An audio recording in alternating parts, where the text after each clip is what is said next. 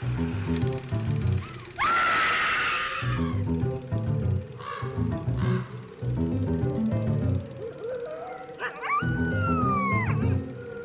everyone, and welcome to Scream Scene, the horror movie podcast where we watch every horror movie ever made in chronological order and then we rank them from best to worst. My name's Sarah. And I'm Ben. Thanks for listening to us today.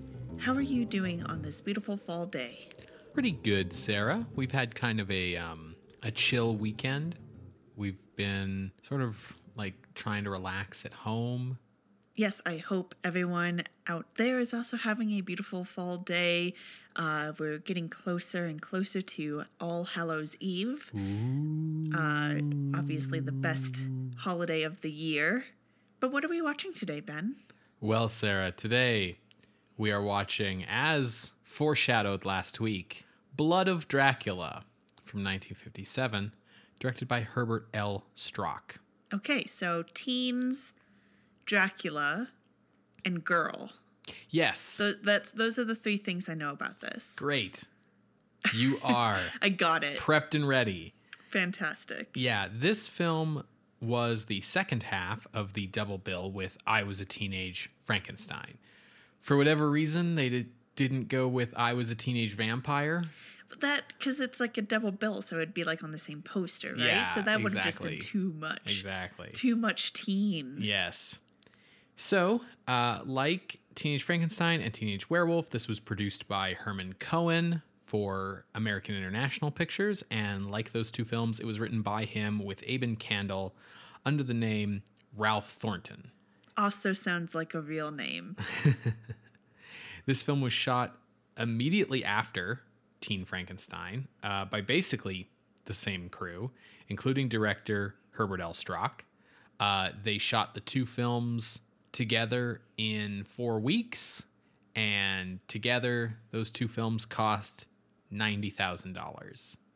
Now, having seen Teenage Frankenstein, you know they they use color film for the last reel. Uh, you know it's a mad scientist, so we got some fancy equipment. Would I be correct in assuming that? Obviously, have Havesies on the budget, but Teen Frankenstein might have cost more than Blood of Dracula. I think that's probably a fair assumption. I can't confirm the assumption, but what I can say is that, well, the setting for Blood of Dracula is a all girls boarding school. And so, for the most part, the cast is made up of women, uh, including a large number of like very young women who nobody here's like in their first role ever, but like a lot of people here are in their first movie role where their character has a name. Yeah.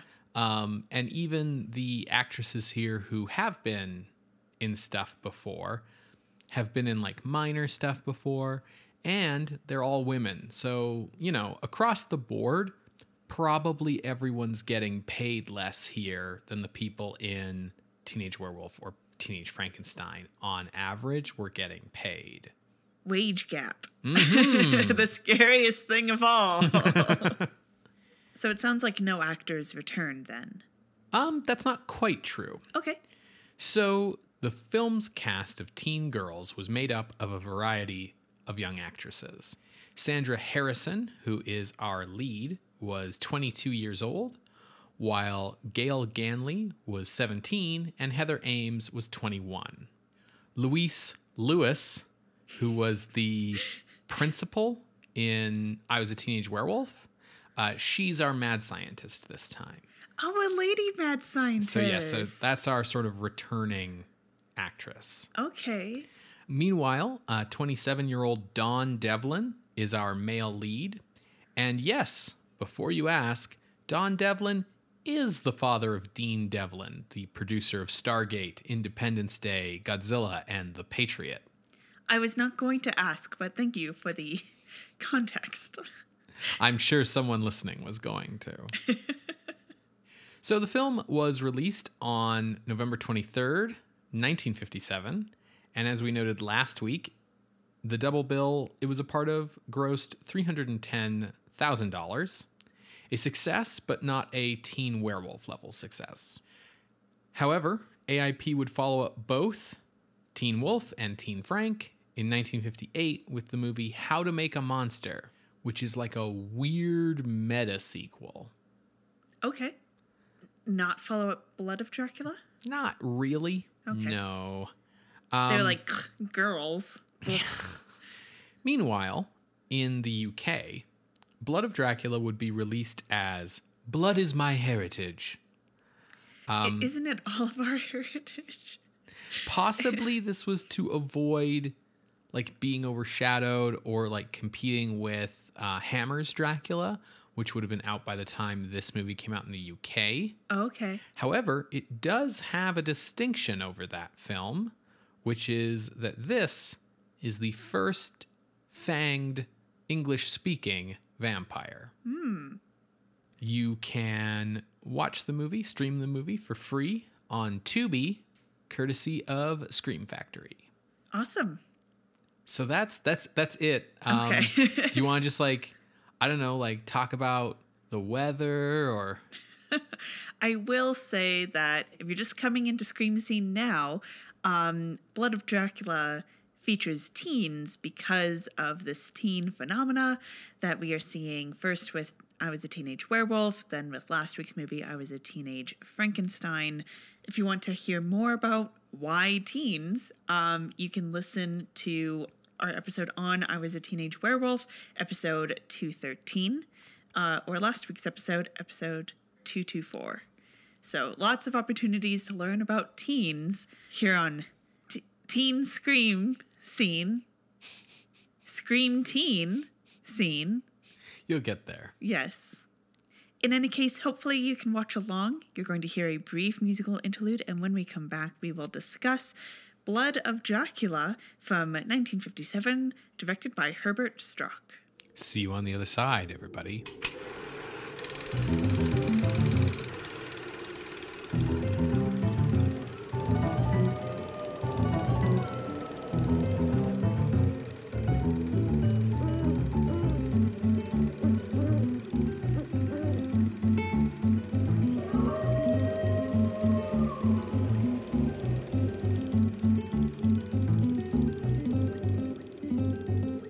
Welcome back to Scream Scene, everybody. We just finished watching Blood of Dracula from 1957, directed by Herbert L. Strock. Sarah, what did you think of this one? I can see the ties, the relation to Teen Werewolf. Um, that is a lot more apparent in this movie than it is in Teen Frankenstein. Mm-hmm. Overall, like, good, good show. Yeah, I was a teenage Frankenstein was much more like it's Frankenstein, but in the modern day, and the monster's a teen. Whereas Blood of Dracula is much more it's I was a teenage werewolf, but with a girl and she's a vampire. Yeah. Yeah. when you hear um, that the producers wanted to rip off their own movie, Teen Werewolf, into this double feature, this is the movie I was expecting. Right, exactly. know? Yeah, Um, so yeah, overall fairly good. Let me give y'all the plot. for sure. So we are introduced to Nancy Perkins. Um, she is a teen. Um, she says later in the movie that she's 18, which seems old for a teen, but I guess she's still technically a teen. Yeah. The reason I'm hung up on this is because she's being sent to Sherwood School for Girls um, because her dad has gotten remarried to um, a woman that Nancy doesn't like, and she's not happy with all of this. And they're like, okay, well, we're shipping you off to boarding school while we go off on our honeymoon. And to me, if you're 18, you don't need to be shipped off to boarding school. But, anyways, Nancy is uh, quick to anger, kind of a problem teen, hormonal. So she seems to be the perfect candidate for the science teacher, Miss Branding, and her experiments. So we get kind of introduced to the people at the school. There's like the headmistress, whatever. Um, kind of the head clique at the school is uh, they call themselves the Birds of Paradise, led by Myra. Now, Myra, uh, we also learn like each girl in this clique is kind of like a TA for one of the other uh, teachers. Myra is a TA for Miss Branding. Um, so she is a way for us to learn a bit more about what Miss Branding's experiments and scientific goals are, which are that uh, mankind, emphasis on the man, is going to destroy itself with the atom and the mm-hmm. atom bomb. Mm-hmm. Because, like, who knows what effects radiation will have on evolution and yada yada Nuclear holocaust is definitely coming. because of men. Right. But what if we could look inside ourselves and find a source of power greater than the atom bomb within ourselves and tapped into that? That would be a much more natural nuclear deterrent, war deterrent. Uh, and that is what she is researching. It's similar to what Whit Bissell's character was all about in Teenage Werewolf, where like it's this weird idea that like if I can prove that humanity is actually monsters and horrible, that'll stop nuclear war. I think in Whit Bissell's opinion, it was nuclear war is going to happen. But he wanted to like rewind the clock on everyone's evolutionary stage. Right. Whereas uh, Miss Branding's idea is that like if the scientists who work on nuclear weapons knew that humanity could turn into, I mean, Dracula. vampires, yeah, Draculas, um, they wouldn't work on nuclear weapons anymore, which is like a weird. Like I don't follow her reasoning on that one, but okay. Now, Myra is uh, kind of let down that uh, she's not able to help with Branding's experiments, um, but does introduce Nancy to Miss Branding. The experiments between Branding and Nancy start with uh, Branding hypnotizing Nancy using an old necklace.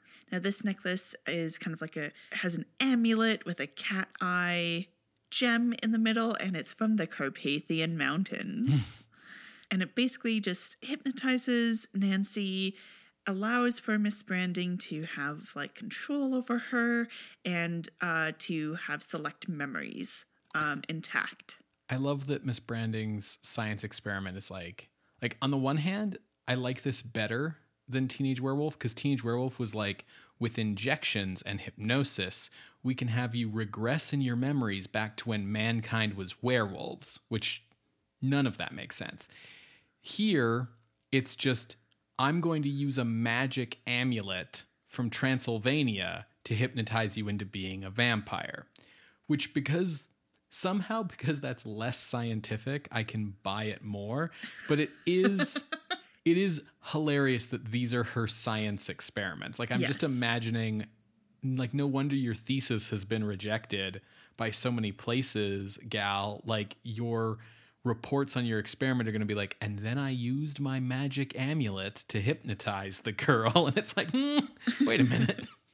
So we get some scenes of teens doing teen things, um, namely having a party, uh, and uh, some boys come over, and one of them gets to sing, and they do a whole routine, complete with like using cushions and, as props. It's like okay, Yeah, there's like choreography and everything. I feel like this is the strongest case for linking Blood of Dracula to Teen Werewolf, TBH. Hmm. But, anyways, so teens. But that night, Miss Branding uses her amulet and does something to Nancy, and we see that a girl at the school named Nola is attacked and murdered in the basement. Now, the police get involved and they're baffled. Branding uh, explicitly is making Nancy forget, like, whatever happened. Nancy first thinks it was a dream, and Branding's like, nah, don't worry about it. Y- you've, you'll remember what I tell you to remember, that sort of thing.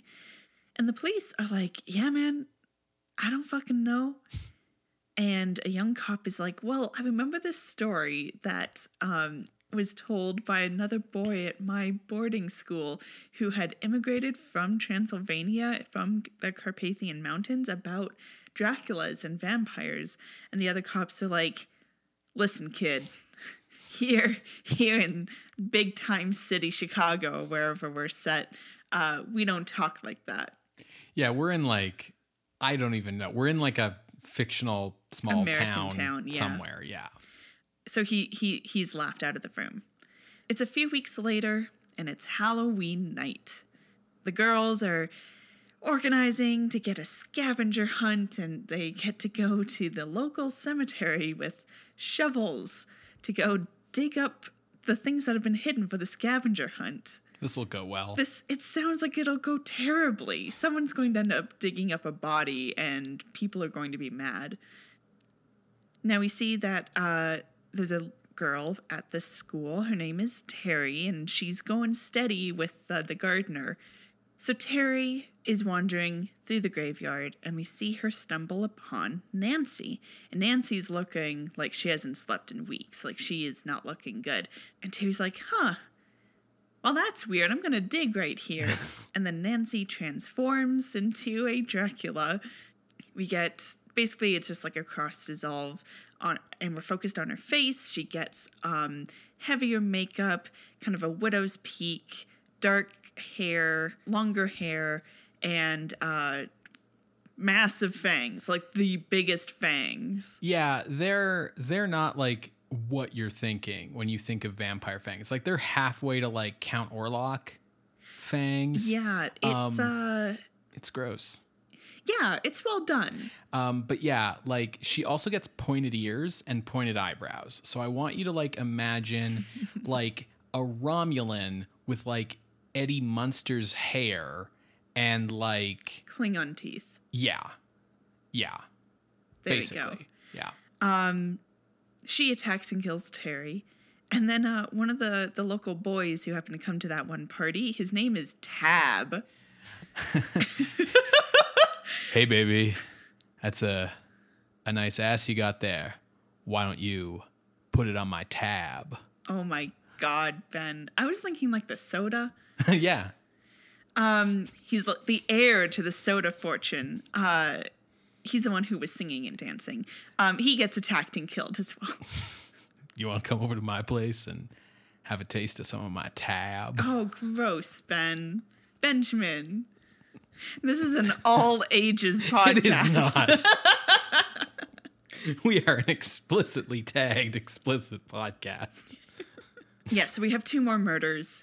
Police are like, "Ugh, what the fuck is going on? And then, like, that young rookie cop is like, what about Dracula? And they're like, no, fuck out of here. Um, and Nancy's growing more and more confused. Um, she even goes to Miss Branding and she's like, no, don't worry. Like, it's fine. Don't worry. My experiment. it's worth it. To further confuse Nancy, she has a boyfriend named Glenn, um, who we, we have known about because we hear about him and when she's like first moved to Sherwood. She has a picture of him. Um, so cute. Uh, so he shows up because he's like, There's murders happening at your school, and I got worried, and you weren't responding to my letters. So here I am. And as they're talking, Nancy gets this impulse to like bite his neck and to kill. Yeah. Uh, so she like runs off and goes to Miss Branding, and she's like, "Enough of this, Miss Branding. Like, I don't know what your experiment is, and I don't know what you're doing, but you need to release me. Like, you need to like stop doing this with me. I I can't go through this anymore." And Branding's like, "No, you'll listen to me," and pulls out her amulet. Nancy turns and then attacks Miss Branding. Uh, they struggle. Um, Nancy gets pushed off and basically lands on one of those, you know, like the um, like pen holder things. Like you'd pick up a pen that used to be at the bank, you know, so they're like propped up. Yeah. So she lands on one of those. Is that what she landed on? Yeah, that's what she landed on. I just I just saw it like she falls and then she has something sticking up, you know, through her chest. And I was like, why does Miss Branding's like office have like spike traps in it? Like I don't understand what happened. and also in the struggle, some chemicals got spilled and exploded and killed Miss Branding, uh, as well as burned up her manuscript, so no one can read the the notes of Miss Branding. Um, just after all of this happens, uh, Glenn, the school head mis- mistress, and Myra come in, and Myra's like, "Oh, I should have told you all about these experiments sooner. It's all my fault." Uh, and these and the manuscript is is burned up, so no one will ever know what was going on. And the headmistress is like, "Yes, because God and meddling with life, etc." The end. Anything you want to add to that? I I kind of glossed over some things because we didn't need to spend time on them. Yeah, there's a lot of like, just like the previous two movies, there's a lot of filler in here. Um, personally, I think this is the best of the Teen Monster movies so far. Um, it is basically just Teen Werewolf again, and you know, Teen Werewolf gets the points for doing it first and all of that. But it feels like they have a lot of the kinks worked out by this time. Like this is their third time Sorry. doing this story. I, I laugh at kinks because we're set at a girls' school and there's just All right, Sarah. Sarah. Um, we're an all ages podcast. So, like, it, it just feels like with repetition, they're getting better at telling Yeah. this same story. Um, I talked about how the mad science here is still nonsense, but like, it's more forgivable nonsense, particularly because, like, although the ending's still the same, where it's like you couldn't control your teen and they like turn on you at least Miss Branding, as opposed to the scientist in Teen Werewolf, like knew she was turning Nancy into a vampire. Yes. Like it wasn't like, oops, werewolf. like dude in Teenage Werewolf is like, "Oh, I'm going to unlock your secret memories of being a wolf or whatever." And then when people start like dying and his assistant is like, "Hey man, did we make a, a werewolf?" You know, he's like, eh, "It's not important. If people die, who cares? Science is more important." And then when his subject, you know, when when he turns his subject into a werewolf in front of him and the werewolf attacks, he's like super surprised. He's like, "Who could have foreseen?" Like, you know, it, it was very like leopard eating face party kind of moment. Yeah. Um, here, this is much more of just like a standard, like, you know, you couldn't, you thought you could control this thing and you couldn't, right? Like, she's making Nancy go out and kill things. It's not like a weird byproduct. She wanted to create a dangerous super soldier. Yeah. What I thought was kind of interesting is when Nancy is like asking to be released, um, and Miss Branding is like, don't feel bad for what you've done because I'm the one who's doing it. And Nancy has this line that's like, like master and slave, kind of uh, equating their relationship like that. And Miss Branding says, it's more like brain and arm and the, we haven't really had a um, mad scientist and their creation talk about their relationship like- that before. Right. Um, so I thought it was interesting, especially with the idea of like the explicitness of like, no, you're my tool. Yeah. And I think because of the mention of like master slave, it got me thinking about like how this dynamic relates to like the f- original zombies Sure. and stuff like that. And wondering, trying to think back to the chronology of everything, if we saw this kind of dynamic of mad scientist using creation to kill um, anytime before we got zombies in pop culture. Um, yeah, I would say so because it's the relationship between Caligari and Cesare. Yeah, that's true. But I think what's unique here is oftentimes the mad scientists like blunt instrument that they send out to kill people like can't talk to them really. Um, so we get some of those conversations here, like we did in Teenage Frankenstein and Teenage Werewolf. Like these movies are about sort of the relationship between like teens and like bad mentor figures, basically.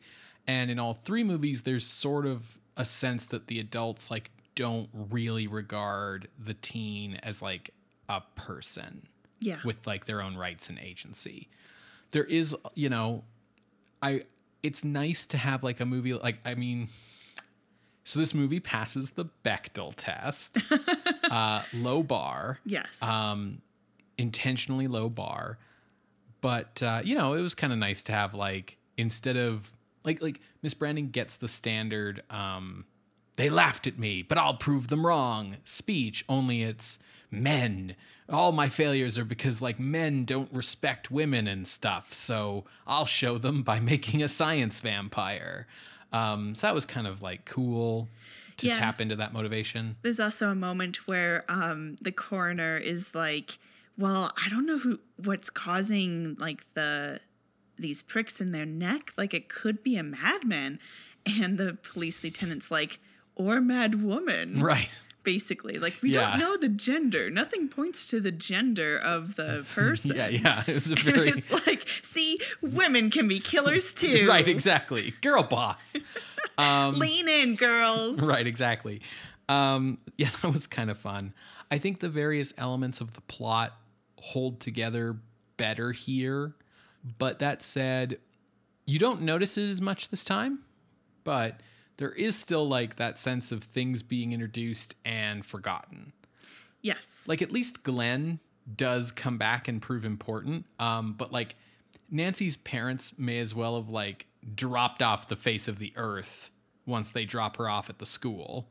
And once again, lengthy police subplot goes nowhere. Yeah. And okay, we can have some fun at the expense of the police and be like, we'll see, like, police never solve murders. But, like, in terms of a movie script where you've spent like 20 minutes out of your hour and a half movie with these cops, and, you know, this time, like, there's a uh, this young rookie cop who's like, "What if it's vampires?" And everyone's like, "Nah, man."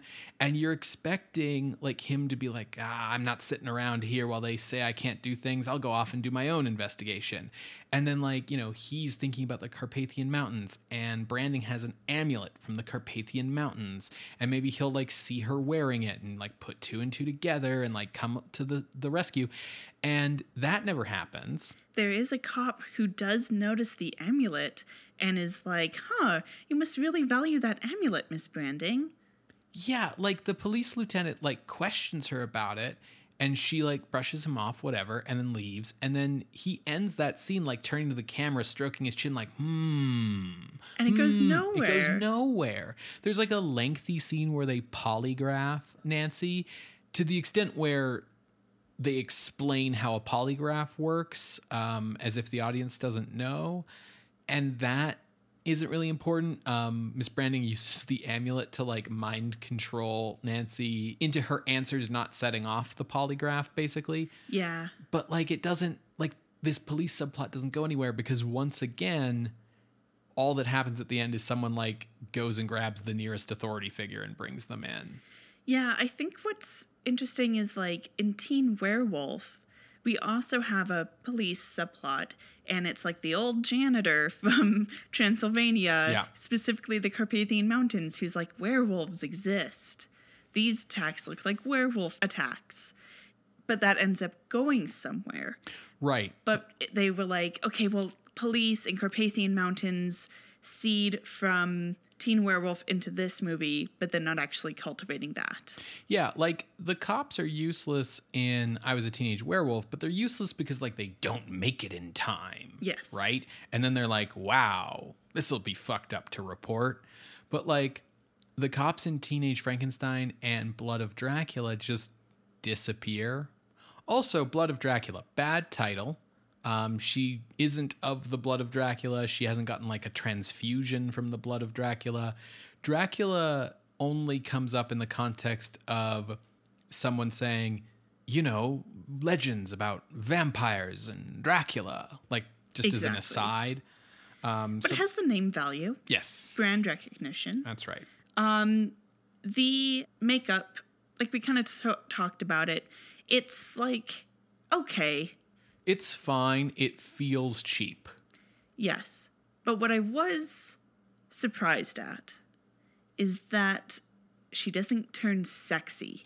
Yes. Um, I was also surprised by that. Yeah, because we've seen in the past, even movies from like this year or the year before, where like, oh, she's going evil, she's going sexy. I think it's Catgirl that comes to mind actually.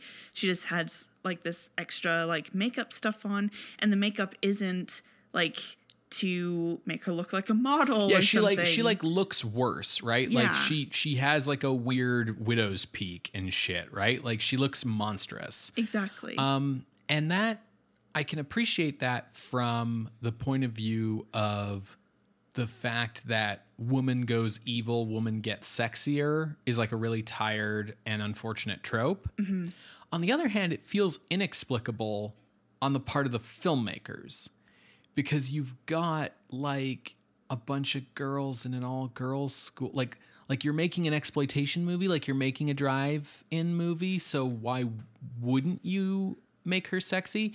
Um we haven't seen that many female vampires so far but we have seen a few.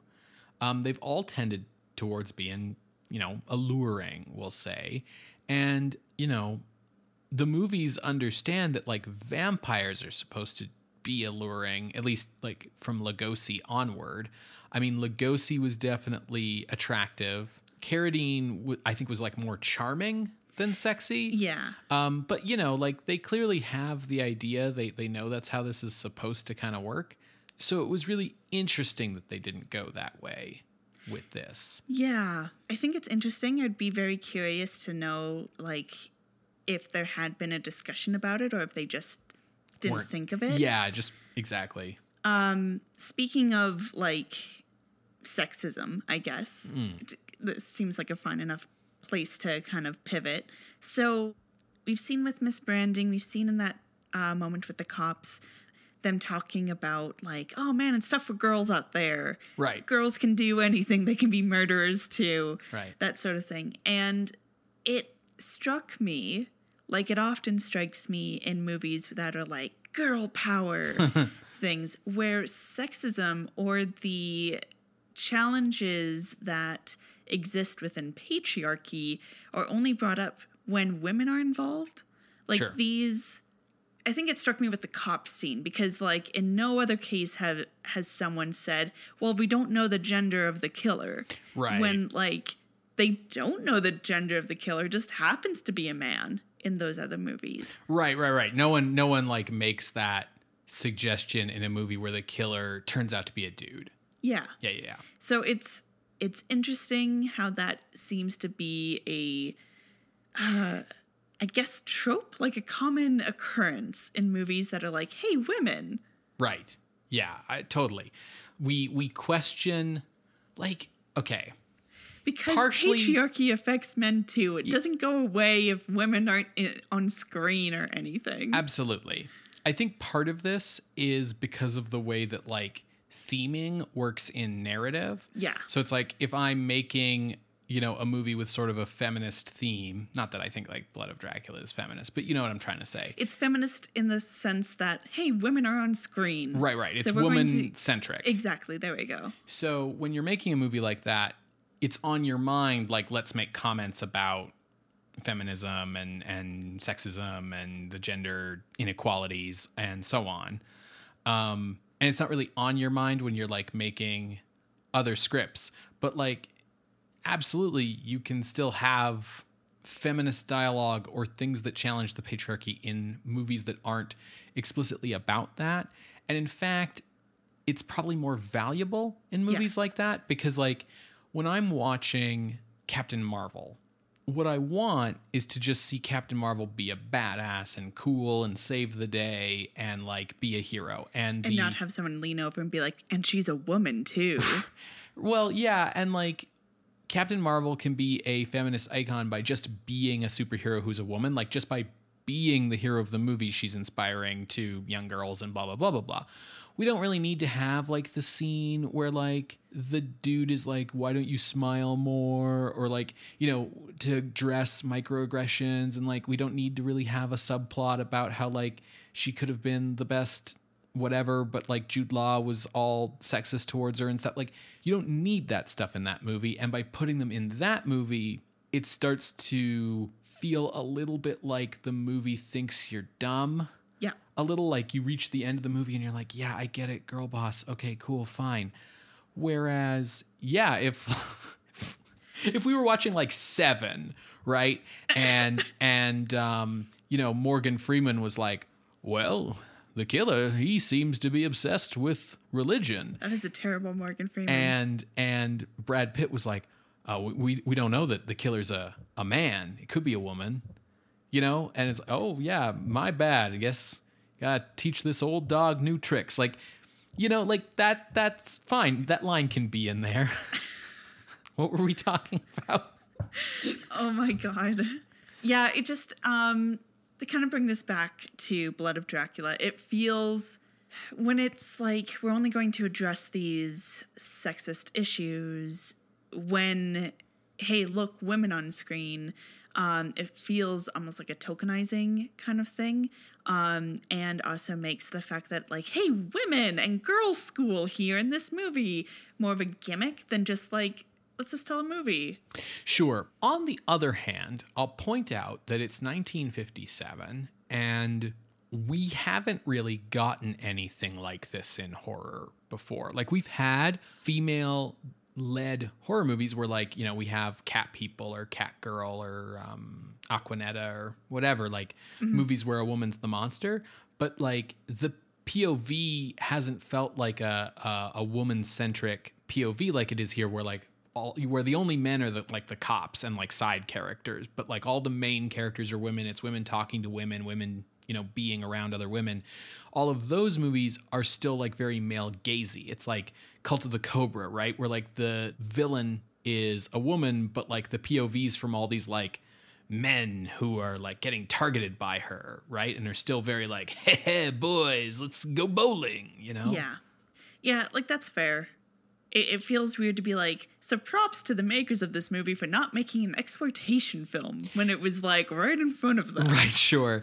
Um, I'll also say that, like, because it's 1957, I think it's worth giving a little bit of points to this movie for some of the, like, quote unquote feminist dialogue because that stuff wasn't like um it's not like this movie's from the early 70s when like women's lib was like a, a cultural mainstream kind of topic and issue sure. where like I could expect to see a movie from like 1973 where, you know, the lady cop comes into the scene and like the guy detective's like, "Oh, did you bring me coffee, sugar?" and she's like, "No, actually, I'm your supervisor," or like whatever. Women's lib, blah. Um, it's a little cooler to see it in a movie from 1957. Yeah, that's fair. Hard turn over to just like talking about the movie again. I thought the performances were pretty good across the board. Um, oh, I disagree. Oh no.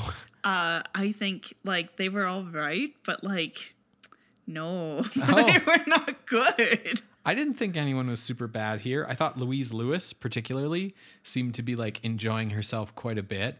I have to imagine that like it's been a long time since she had a role that let her have like this much fun and like do this much and talk about things other than like here are your reports sir or whatever. Um, so i quite liked her in this. Um, we talked a bit about the musical interlude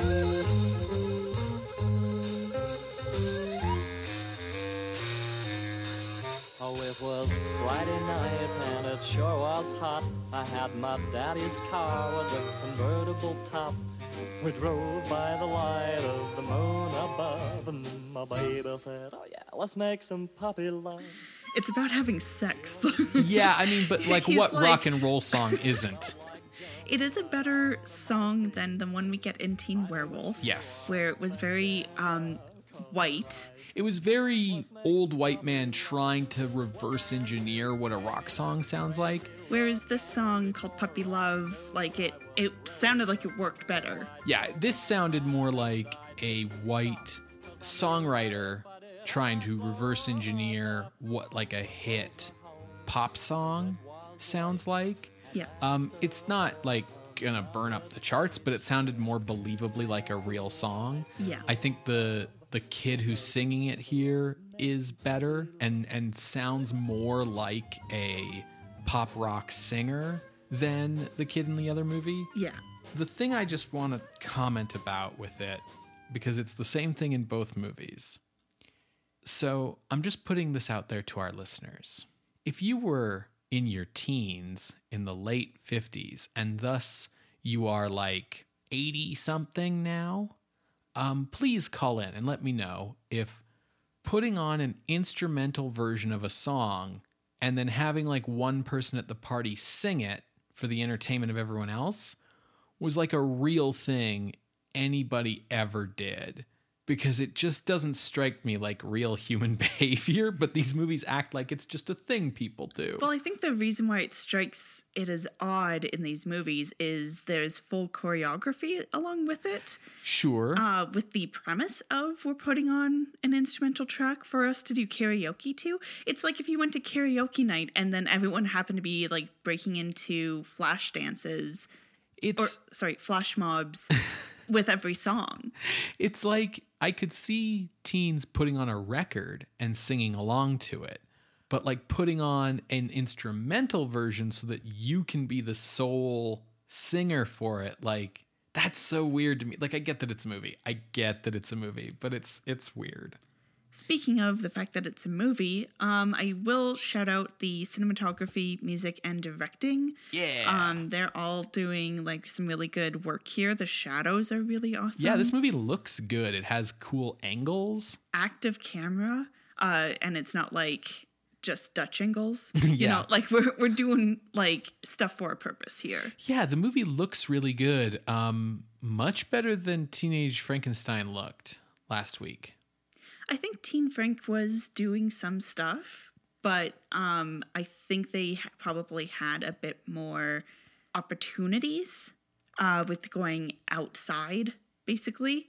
So I, I think there's that. It's also probably like, you know, they knew they only had like two weeks, like a week to film Teen Frank, a week to film this one. And so maybe they knew, okay, we have time to take some extra steps here. And because like this movie doesn't have like the big wild mad scientist set and like some of the makeup stuff that was like going on in Teen Frankenstein, like there's less special effects, so maybe that means there's more time for Special shadows. filmmaking. Yeah. Yeah. Yeah. But yeah, I, I totally agree on that as well. I thought this movie looked good. It has like decent atmosphere, um, like understands that the premise of horror movies is to frighten people. You know. A horror movie. Right, exactly. So let's see where it ranks with other horror movies. So where were you looking? Well, as I said, I liked this the best of these three teen movies. Um, so I Was a Teenage Werewolf is at number 45. Um, I said that like Teenage Werewolf deserves a lot of credit for like being the first, for being innovative, all of that sort of thing. Right above Teenage Werewolf is Back from the Dead, which is the movie where the ex wife possesses the current wife Yeah. um, and there's a cult and a bunch of other stuff going on. Um, I thought this was maybe better than that because as much as like the police subplot gets dropped, you you kind of follow the story here. There isn't anything as wild as just like a sudden cult subplot and, and a bunch of stuff that doesn't seem to make sense. I thought this was better put together, potentially. Right above that, though, is Queen of Spades. And like, this isn't better than Queen of Spades. Let's not kid ourselves. So I just sort of picked out number 44 as my spot. Okay. Yeah. Interesting. So, um, just for context, because that's what we're all about, um, I was a teenage werewolf is number 45. I was a teen Frankenstein is number 53. So I was also bouncing between these two movies. Um, on the one hand, yes, I think Blood of Dracula handles the formula set by Teen Werewolf uh, and polishes it up and does it in a really good way. Alternatively, thinking about Teen Frankenstein, that movie had a lot more scares and chills for me than Blood of Dracula. Um, with the callousness of the doctor um, and the hearing of the screams and all of that, the like sustained holds on those moments. Um, versus Blood of Dracula, where it was like, yep, and now now you're gonna kill that person and that person. Those moments were handled very well, um, but in terms of what I personally found scary, so I was feeling like my range would be between 45 and 53 because I, I just I was really torn about all these things. Um, I will say that I can get behind your argument of putting this at 44. However, the performances in Back from the Dead are much better than Blood of Dracula, in my opinion. So I would suggest putting this below Back from the Dead but above Teenage Werewolf if we were going to go that high. Yeah, so you you sort of liked I was a teenage Frankenstein better than this, yeah?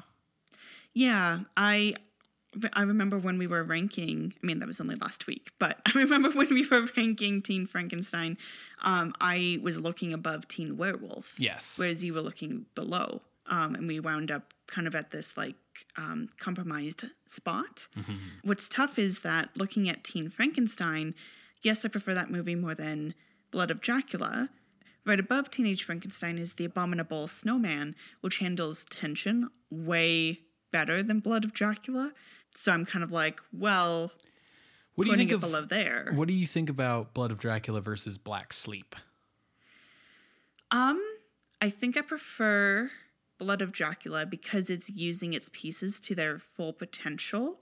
A little clumsily at times, but you know, doing a better job than Black Sleep. Okay. Do you want to stick this movie in at the new number 54 then? That's pretty low from where you were looking. Is is that all right? How do you feel about that? I, I'm fine with that. okay, cool. Well, yeah, let's do that. All right, entering the list at the new number 54 is Blood of Dracula from 1957, directed by Herbert L. Strock. If you would like to see this list, you can go to our website, screamscenepodcast.tumblr.com. There you can find links to the other episodes we've mentioned today, as well as our appeals box. If you would like to contest this or any other ranking, including past episodes, you can drop us a line through our Ask box on Tumblr. You can reach out over email at screamscenepodcast at gmail.com or over Twitter at underscore screamscene. Scream Scene updates every Wednesday on Apple Podcasts, Google Podcasts, SoundCloud, and Spotify. You can subscribe to the show using our RSS feed, and you can help the show out by leaving us a rating or a review. Tell your friends about the show over social media or in real life if it is safe for you to do so. Or if you have the disposable income, you can head on over to patreon.com slash scream scene podcast, where you can become a creature of the night for as little as a dollar a month. Patrons at the 5 and $10 level get access to regular bonus content. For $5 patrons, our weekly bonus audio on Mondays has been from our horror adjacent episodes, something a little special for the Halloween month. For our $10 listeners, um, Sarah's been doing her continuing Gothic retrospective series, and the most recent one is an old Gothic fragment she wrote back in her English degree days from 10 years ago. Yeah, I couldn't believe it uh, when I looked at the date of this submission for this assignment. We found it in a musty old hard drive. Um, and so that, you know, there's context about like what the fuck a Gothic fragment is and all that jazz. Why she had to write one. Yeah. I did remove the professor's name and course number because uh, that just felt Got to protect the innocents. Now, I'm sure Sarah would love for you to read this fragment and then head to the Patreon comments section and let her know what you think about it. Uh, you can. You don't have to. Oh God. then there's our monthly horror adjacent episodes, which are available free for everyone, but are produced thanks to the support of our fine patrons and listeners like you. Um, and this month is going to be on the 91, The Addams Family. yes, a favorite around Castle Scream Scene, and I'm sure a favorite of yours as well. Finally, we always have a bonus episode for our patrons for Halloween, uh, which is a Sunday this month. And this time, our bonus Halloween episode is something a little different. Uh, rather than covering a special educational topic like HUAC and uh, Vera West yeah. and the production code and things like that. Um, it's going to be more of just like a free form discussion between me and Sarah about horror subgenres, specifically with Sarah representing gothic horror what a surprise. and I am representing sci fi horror. what a Um, twist. thematically related to the 1950s, as this is sort of the point when those subgenre divisions uh, really became very clear. So that's all very exciting things coming up later this month. But what do we have coming up next week? Well, Sarah, Dana Andrews said that prunes gave him the runes, and we'll find out more with the return of director Jacques Tourneur in next week's film Night of the Demon. Oh shit, this is a big one. Mmm. But what what does this have to do with prunes? I was quoting the opening song of the Rocky Horror Picture Show. Awesome. Exciting. Very much so. See you next week, creatures of the night. Bye. Bye.